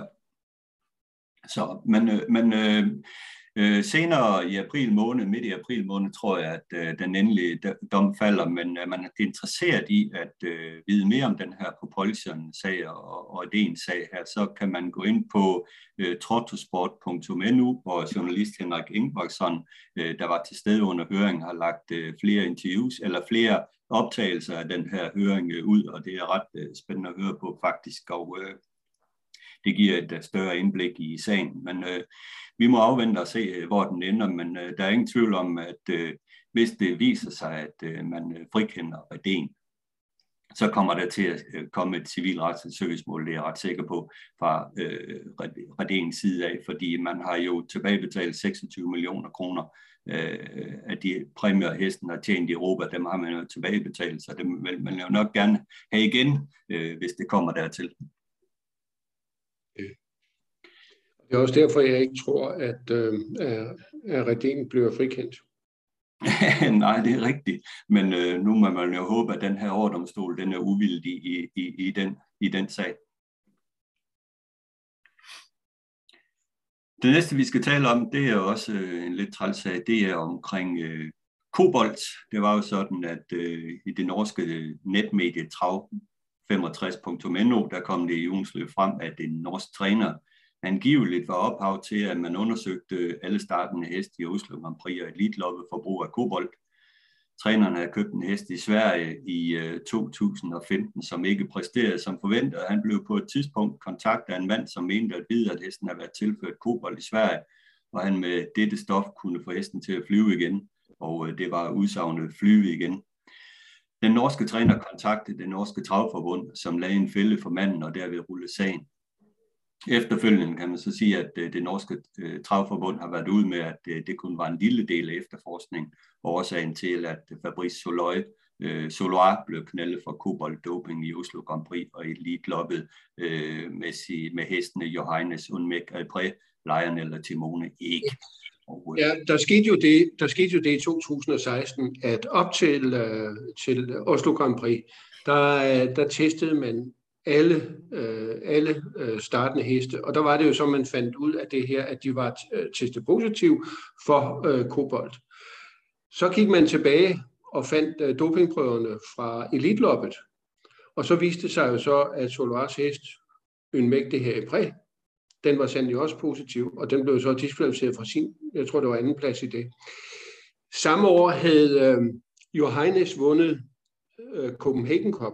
Den trænes også af Fabrice Souloir. Men, øh, der, men den dopingprøve var så blevet destrueret på det tidspunkt, så den kunne altså ikke komme efter. Men øh, Johannes var vist en af de heste i øh, Oslo Grand Prix, der også testede positivt for kobolt. Ja, det var den. Øh, det var den, ja. Og senere gik den jo, da det her kom frem, senere gik den jo i træning hos øh, Bjørn Gub, øh, for bare at vise, at øh, der kunne den ikke noget, og så øh, røg den i avlsboksen. Men øh, det er jo lidt interessant, at den her sag bliver bragt op igen, øh, og det synes jeg er rimelig nok, øh, og at det var en, øh, ifølge Trav 365, en, en norsk træner, som øh, havde givet tippe videre til det norske travforbund, og det kan man selvfølgelig bifalde, men øh, så synes jeg også, det er lidt underligt, at det norske travforbund så efterfølgende siger, at det kun var en lille del af efterforskningen. Der var også på, i, den her, i løbet af den her efterforskning, kom det frem, at der blev fundet øh, midler, man kunne bruge til, til doping, og, og, og ting og sager i en hestetransport, der blev snappet op i transport mellem, Sverige, mellem Norge og Sverige. Det var også noget, der blev rullet op dengang. Ja, og så øh, den mand, som øh, ville sælge det her, han øh, kommer ned fra Malta. Og så kan man jo begynde at tænke på, hvad sker der på Malta? Ja, lige nøjagtigt. Øh, og øh, Malta er også nævnt i en sag, som, øh, som øh, er kommet frem i, i Frankrig, den her sag, vi, vi talte om sidste gang, hvor det franske spillepoliti har lavet en razzia og anholdt 24 personer, hvor 8 nu er blevet tiltalt. Og, og derudover de otte personer, så efterlyser man øh, tre andre personer, blandt andet en, en, en veterinær, en spansk veterinær og en italiensk dyrlæge, og så en øh, maltesisk øh, hestejer, som har været indblandet i den her dopingssag i Frankrig. Og øh, der er jo sket en udvikling i den der sag i Frankrig siden der, Karsten. Øh, ja, øh, altså træneren, en af Frankrigs førende træner, Pierre øh, øh, Briand, er jo en af de øh, er jo en af de personer, som øh, er blevet, øh, blevet fængslet, ham og så hans, øh, hans sambo. Og øh, det fik jo øh, travfolk på banen øh, i Salon de Provence, hvor der var øh, Grand National de Trou løb i går, det er det her travsport, øh, fransk travsports øh, Tour de France, til at, øh, at protestere på banen mod, øh, mod den øh, arrestation af Brian. Øh, fordi man øh, mener, at øh, Brian han er en ærlig mand, og øh, det, som han har brugt, det er øh, noget, der er tilladt til at, og, øh, at, at bruge. Øh, så, så de, øh, de protesterede, og, og, og løbsdagen måtte udsættes i et kvarter, øh, før at de øh, kom af banen. Og interessant nok, i den samling øh, på en øh, 50-70 mennesker, der var Junior Guelpa, som jo også var øh, en af de, som jo i første omgang øh, blev tilbageholdt øh, i 48 timer af politiet, men han er så sidenhen blevet løsladt. Ja, de stod med et banner, der, hvor der stod øh, behandling og ikke doping øh, og så videre, og, og de udtaler, at, øh, at øh, en af hans kollegaer, Jean Euro, udtaler til tv-kanalen Kivida, at øh, uh, Jannik Alain Briand er en ærlig og skikkelig øh, fyr, som ikke doper sine heste. Han respekterer der alle og fortjener ikke at miste sit levebrød og sin licens. Men altså det her med, at øh, en eller anden øh, træner og så videre fremstår som en ærlig og reel fyr, frikender ham jo altså ikke øh, for doping fordi at øh, mange af de der, som er blevet knaldet for doping i tidens løb, de virker også ud af til som respektable fyre. Jeg har da talt øh, en gang med Holger Ehler på Gorboar. Jeg synes da også, han var da en hyggelig fyr at snakke med, da han viste rundt og så videre i hans stald og så videre. Men altså, det frikender ham jo ikke for at være, for at være, være en, en, en, en træner, som har været indblandet i særdeles mange dopingsager. Så det der med udsagn om, at han er en skikkelig ærlig fyr, det, det, det giver altså ikke øh, en fløjtende fis for, for at sige det rent ud. Sagen kører. Vi må se, hvad der sker. Ja, og den blev startet, staten startede faktisk med, at man, øh, at øh, man opsnappede, opsnappede en pakke med farmaceutiske produkter, som blev leveret til Velløsbanen La Testing opbane i juni 2020. Og siden har det specielle spilspoliti i Frankrig så efterforsket sagen. Var det nyt i den sag, så tager vi selvfølgelig også øh, den op på et senere tidspunkt. Men for at nu det hele ikke skal bare være, være doping og trælse ting osv., så, videre, så lad os slutte af, Carsten, med et ugens øh, højdepunkt, ugens nostalgiske tilbageblik, øh, som er blevet lagt ud på dansk hestevedløb, og det er hoppedarbet fra 1982, øh, hvor Sten Juhl vinder med øh, Early Dirt foran Indoborg med øh, Torkel Hansen. Et øh, glædeligt gensyn her med et godt gammelt løb. Ja, og så vil jeg også lige sige, at Emeline med Arve Olsen var nummer tre. Uh, Early Dirt uh, har jo sat sit præg i, i avlen senere hen, øh, hvor hun jo har været en rigtig god øh, følgehoppe. Nu skal jeg lige finde det her papir. Øh, hun fik jo to afkom, og, øh, og det er jo fra hende, at øh, det er jo fra hende, at blandt andet øh, øh hvad hedder han, Local Conch og øh, Aima Foto, derbyvinder, øh, ned, stammer. Og Emeline, der er nummer tre, hun, hun ejes jo, eller ejer, blev, var ejet af Ivor Kvernrød, og han havde den jo som følhoppe. Og, og den linje, den kører faktisk videre, men bare i Sverige, og, og øh, der, der er faktisk mange af de der follow-produkter, som har klaret sig rigtig godt, som, som stammer tilbage fra, fra Emeline. Ja, helt afgjort, helt afgjort, og jeg synes også, det er en fornøjelse igen at se uh, Torkel Hansen uh, der uh, med, med sin anden plads med endnu en borg, og jeg tror nok, at uh, den gode Torkel, hvis han tænker tilbage på det løb der, og uh, nok gerne vil have kørt det om igen, fordi det er jo klart, at uh, han rykker jo bare fra Torkel i, i, i tanken om, at han har den bedste hest, men han har jo ligesom glemt, at det er en bagved, der sad en jul uh, med ølledød og fik pladsen. Og Torkel, ham kender du garanteret godt fra din øh, tid i Bilund. Vi kaldte ham jo for præsten, øh, fordi han var jo en højstatelig mand med sin sorte køredragt med hvid krav. Ja, men jeg kendte ham jo sådan set fra Odense, fordi Torkel øh, stammer fra Odense af, og var jo, øh, hvad hedder det, øh, han var jo staldmand øh, allerførst ved Henning Jacobsen, og så kom han øh, ned til Paul Stribe, hvor jeg var, og så kom han også over til øh, Rudolf Jensen, hvor både ham og, og Preben var ansat. Og han blev gift med, med Prebens øh, søster Birgit, så jeg som en kendt uh, Torkel i, i mange, mange år. Ja, og jeg har fulgt ham dengang, og var, han var jo tit i skiven og starte sin heste, og blandt andet uh, mindes jeg da med glæde uh, en lille proptrækker af en hoppe, der hed Starlight Blåbær, som også senere hen er blevet en rigtig fin følgehoppe. Den havde han uh, rigtig fin. god held. Rigtig. Men, men apropos Torgild og Billund der, så var der på et tidspunkt øh, i Billund, øh, og nu er vi jo mange år tilbage, fordi jeg var jo ung og adræt, øh, hvor, hvor staldfolkene de gik i, øh, i strække. Og, og, og Torkild havde jo en stor stald, og han havde jo en 3-4 folk øh, på, men de forsvandt jo lige pludselig sådan en løbsdag. Så, så der kan jeg huske, at jeg er tæt med at starte, og jeg tror, vi startede en 18-20 hest. Øh, der var nok flere end Torkel og jeg til det, men, øh, men staldfolkene, de var der i hvert fald ikke, så, så det var jo noget af et arbejde. ja, det er rigtigt. Det var dengang. Men en anden ting, man også bemærker for løbet, det er jo drivning. Jeg skal have lov for, at der er sket ja, noget. det skal jeg lige sige. Det, går ikke ud der. det, den går ikke i dag. Nej, den går virkelig ikke i dag. Både Sten Juhl og Torkel Hansen, de gik altså til stålet der i, i opløskampen. Det ja, det, det er meget sjovt at se, øh, og også alle de mennesker, der var til trav dengang. Ja, ja, lige præcis. Og det var jo andet, det var jo andet år, at det her hoppedab blev kørt. Det, det første år, man kørte hoppedab, var D-årgang, hvor Carsten Andersen vandt med Dolly Dirt i øvrigt i et øh, omløb, fordi at øh, det første gang, man kørte løbet, der trådte Domi op i Solkin med Jørgen Larsen. Det var til helsøster, der var en meget ildre dame. Hun trådte op i vognen til foranliggende hest og styrte, og så måtte man ringe løbet om efter, øh, jeg tror, der manglede ikke særlig langt tilbage i løbet, måske en, en øh, 600-700 meter af løbet. Så måtte man køre løbet om senere, og der vandt Carsten Andersen som øh, dolly døde. Jeg tror, de der var anden eller tredje for Søren Madsen, også en skivehest. Og både Dolly Dirt og Early Dirt var jo efter datidens store avlshængst. Pay Dirt. Ja, lige præcis. Han var virkelig dominerende i de år der, Pay Dirt. Ja, det var både, øh, ja, du kan se, øh, ja, nu var det jo så Ejner Frugt, han var så efter Fosti henover, øh, men ellers så var det jo, øh, øh, du ville have vundet øh, hoppet, øh, det rigtige derby året før. Ja. Han var en ener. Peter, der er ingen tvivl om det. Ja, det, han, øh, han øh, sat jo, eller har jo sat et, øh, et fantastisk præg på, øh, på, på, på dansk travsport. Ja.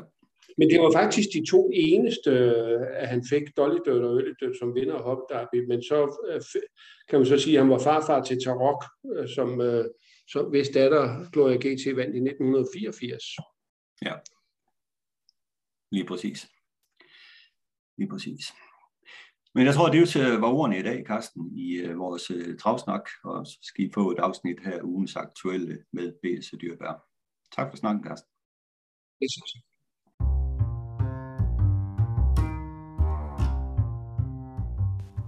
Ugens aktuelle med BS og Dyrbær.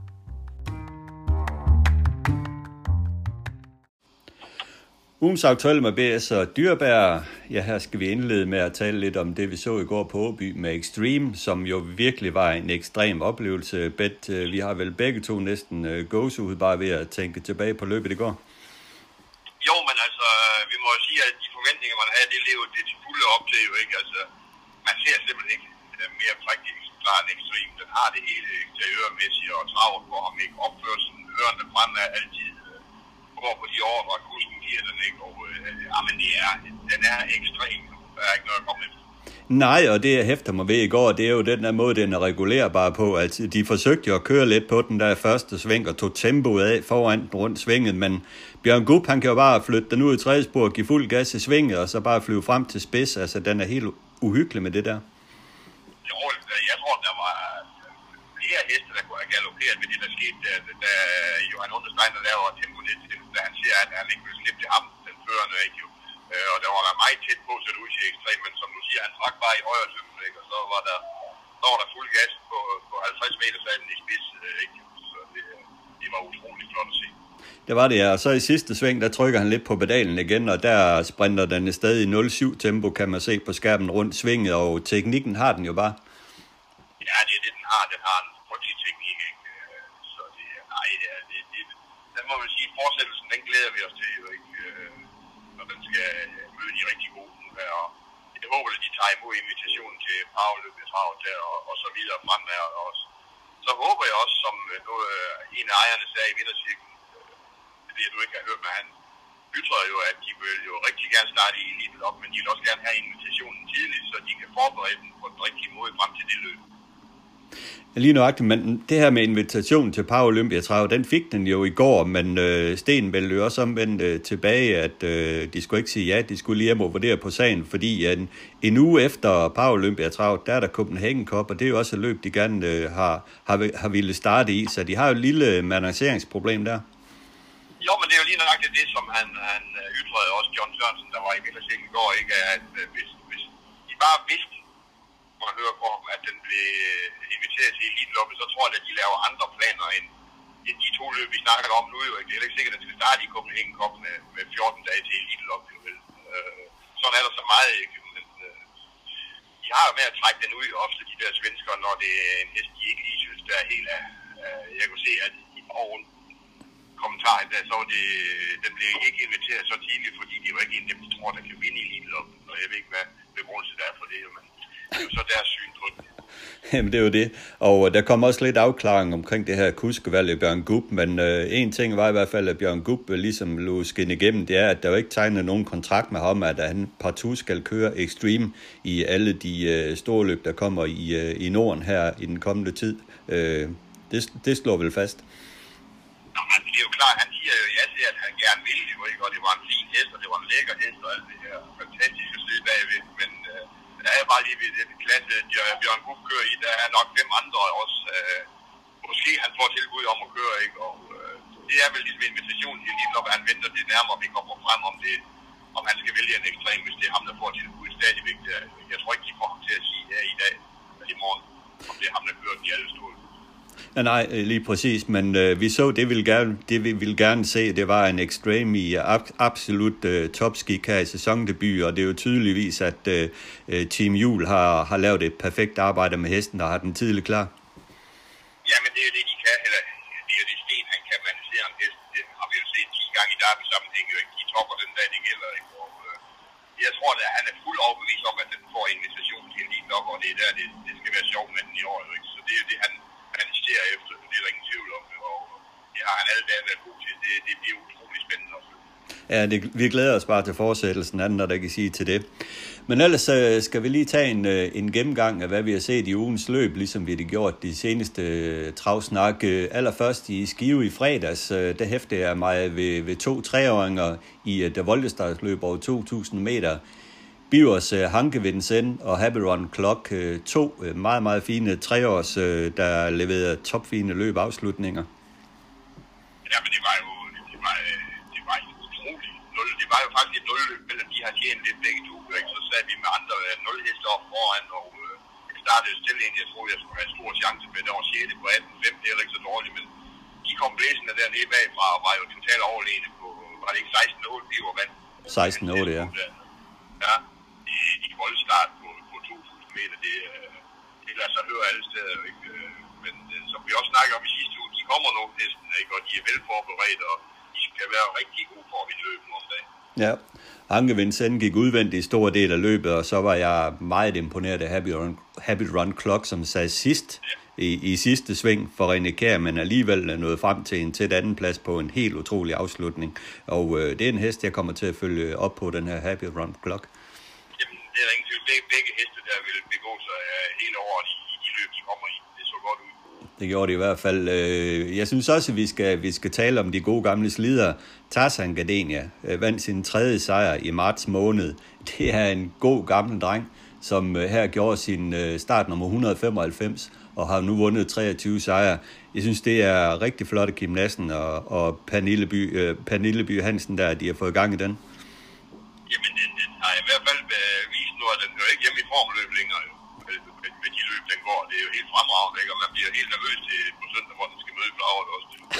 Så, nej, det er gas selvfølgelig. Men uh, nej, de har virkelig løftet den hest et par klasser igen. Det har altid været en god klasse hest, men jeg synes, at den uh, virker bedre end nogensinde trods alderen.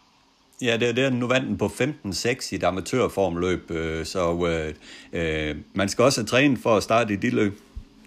Det ligger helt fast, men ja, den er så flittig starter også, må man sige, at det holder de nok den øh, nu i gang på, og så med at holde humør på sådan en gammel en der, men den modtager i hvert fald det, de gør ved den på en positiv måde. Ja. Og så var Flagret også det rutineløb øh, danse banen rundt på i tiden 16-0, og du må have været svært godt tilfreds der. Jeg var vældig godt tilfreds med, øh, med stilen og det hele på hende. Ikke? Om der var mere i den, kan man jo aldrig sige. Jeg lå hende passe sig selv. Hun er også en klog hest, der godt fandt ud af undervejs, her sker der ikke mere jo. Ikke?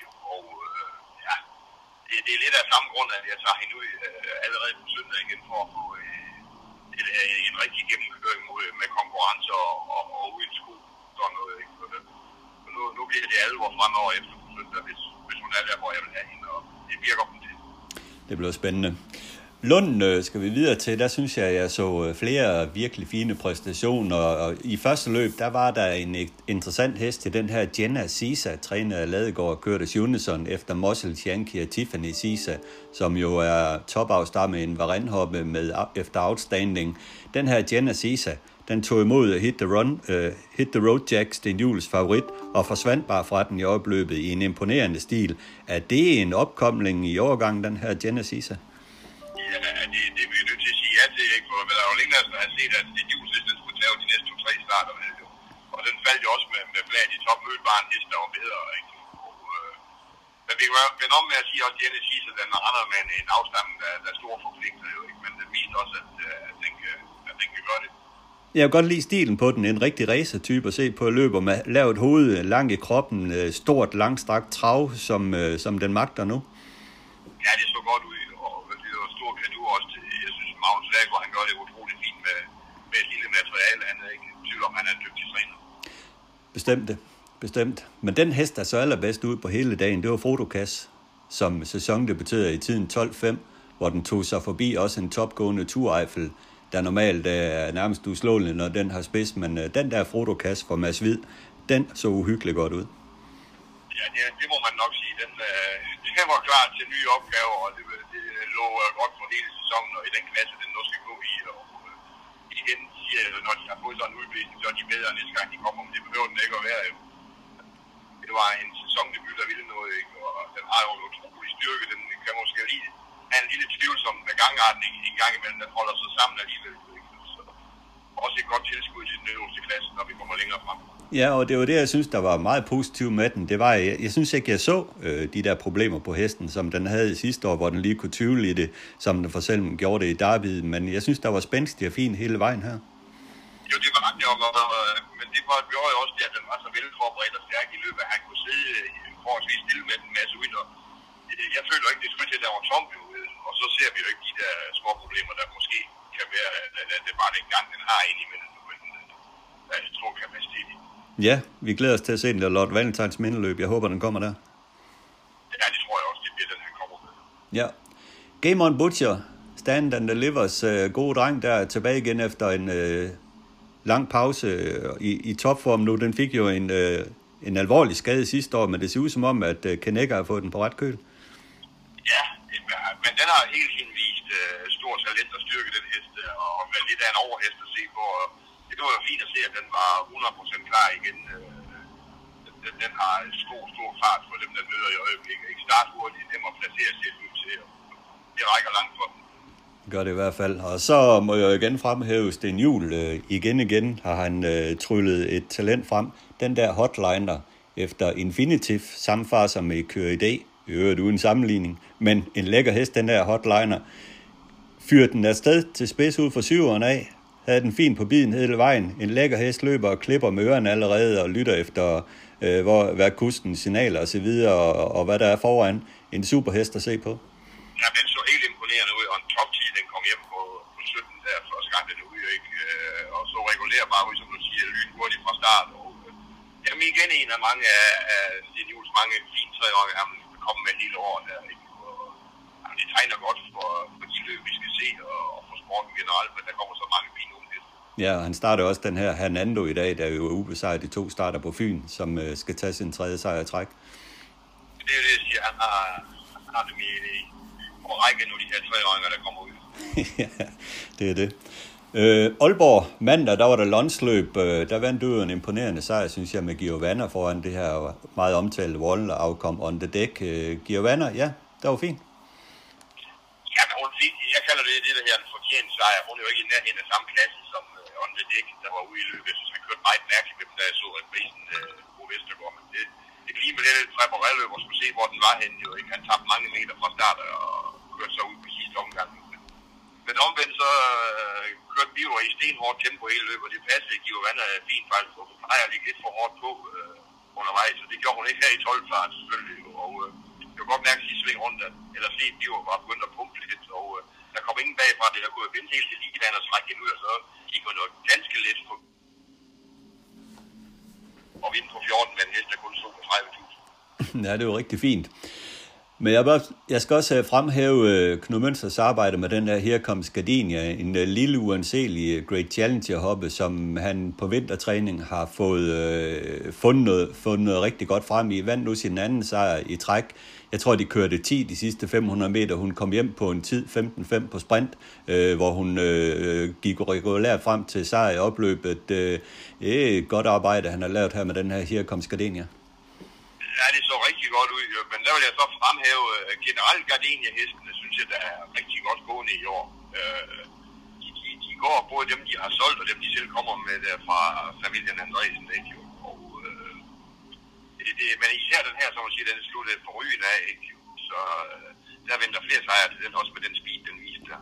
Ja, tirsdag på jeres ro, der var der Flem Jensens show. E-Type Cass sad langt efter ind på lige bane, men øh, tog jo øh, tog jo fat om bidet og nåede frem til sejr foran favoritten øh, Rackham. Imponerende af den her E-Type Cass. Jamen, det er den ismand, hvor vi nu skal kalde ham, ikke?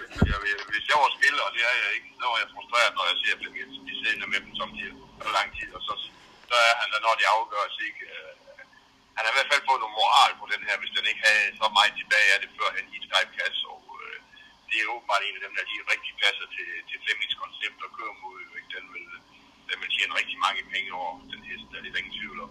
Ja, det er jo et oplagt emne til Copenhagen op i mine øjne. Jo, det kunne det sagtens være, og vi, vi sad snakker om morgenkaffen her i dag, med hvilke, hvilke e-årgang, der har været af de der danske heste. Ikke? Øh, nu ved jeg godt, at IKID, det har ikke skid med Danmark at gøre, men den er trods alt, står DK bagved den, ikke? Men så er der Empire, E-Type Gas, Emoji, Extreme, og hvad de hedder derhen her, ikke? Det har været en utrolig stærk årgang, den i årgang. Ja, det er helt imponerende. Det er, det er virkelig godt at se. Fordi så mange heste bliver der heller ikke født i Danmark, at der så kommer så mange øh, store stjerner ud af en årgang. Det er imponerende. Ja, det, det ser vi ikke hver år, det må man nok sige. Altså, så det, ej, det, det, vi, vi gør det sgu godt i Danmark med det materiale, vi har, det må man sige. Ja, det er jo det. Men Bent, i dag var det jo også en nyhed, øh, vi har set rundt omkring om, at øh, for 35 år siden, øh, der startede du op som skivetræner. Jeg må sige, at jeg var let og målløs, da jeg så nyheden. Jeg havde godt hørt lidt om det før, men stadigvæk, så minder det jo en om, at øh, man har godt nok været med her mange år øh, i travsporten.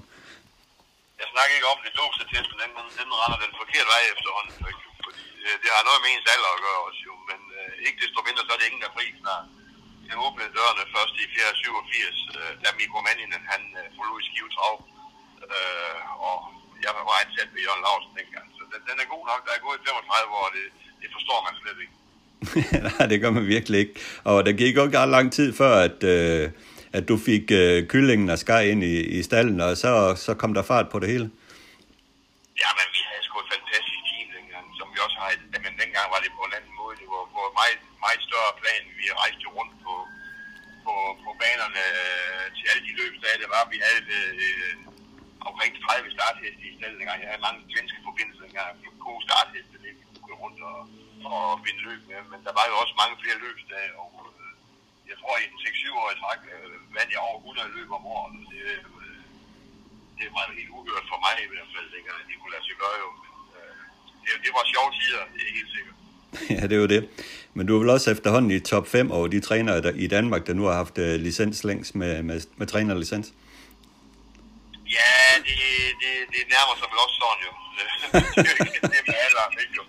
Og, øh, ej, jeg kan ikke klage over min, øh, over min karriere. Den har været fremragende. Ikke? Jeg har vundet masser af løb. Jeg, jeg ved desværre ikke helt, hvor mange løb jeg har vundet. Jeg har ikke noget statistik på det i Danmark. Og, øh, jeg, jeg sikker på, at jeg har vundet over 2500, men hvor, tit jeg, eller, hvor tæt jeg er på 3000, det ved jeg ikke.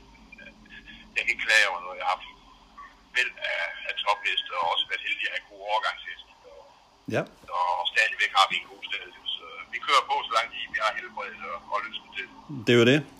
Og i dag, der skal vi også, øh, lige nøjagtigt på den dag, skal vi også øh, break en øh, nyhed for dit vedkommende. Det er jo sådan, at øh, du skal være den øh, hulsmands øh, svar øh, på en reporter her i Danmark. Øh, det er jo sådan, at Fast Track, de har jo proklameret, at de vil lave et øh, studie. Der er kommet en ny øh, gut ind øh, der, øh, som skal række det hele op, og der er du blevet bedt om at blive øh, studievært. Øh, der er lavet et, bliver lavet et kontor hjemme øh, i privaten, hvor du kan sidde og kommentere løbende fra. Det bliver spændende. Jamen, jeg blev kontaktet af Carsten Rabia for, et par uger siden, om, om det kunne have min interesse. Og han har lagt mærke til, at jeg kører ikke så mange løb med. Øh, og så, i dag, så, hvor det er mulighed for det, så laver vi et hjemmestudie, hvor jeg prøver på at komme til at komme med mine øh, gode eller dårlige kommentarer til hesten. Ikke? Og nu skal han få konkurrencen. det bliver sjovt at følge med i som, øh, som tv-serie med dig i studiet og til at give nogle kommentarer på Fast Track. Jamen, jeg glæder mig helt sikkert. Helt sikkert. Det kan være, det er min pensionisttilværelse. Ja, hvem ved? Du skal i hvert fald have tak for snakken med det, men. Ja, tak. Tak fordi du tog dig tid til at lytte til Travsnak i samarbejde med Travservice. Har du input, idéer, kritik, ros, ja hvad som helst til podcasten, så giv mig en mail på adressen henrikdyrberg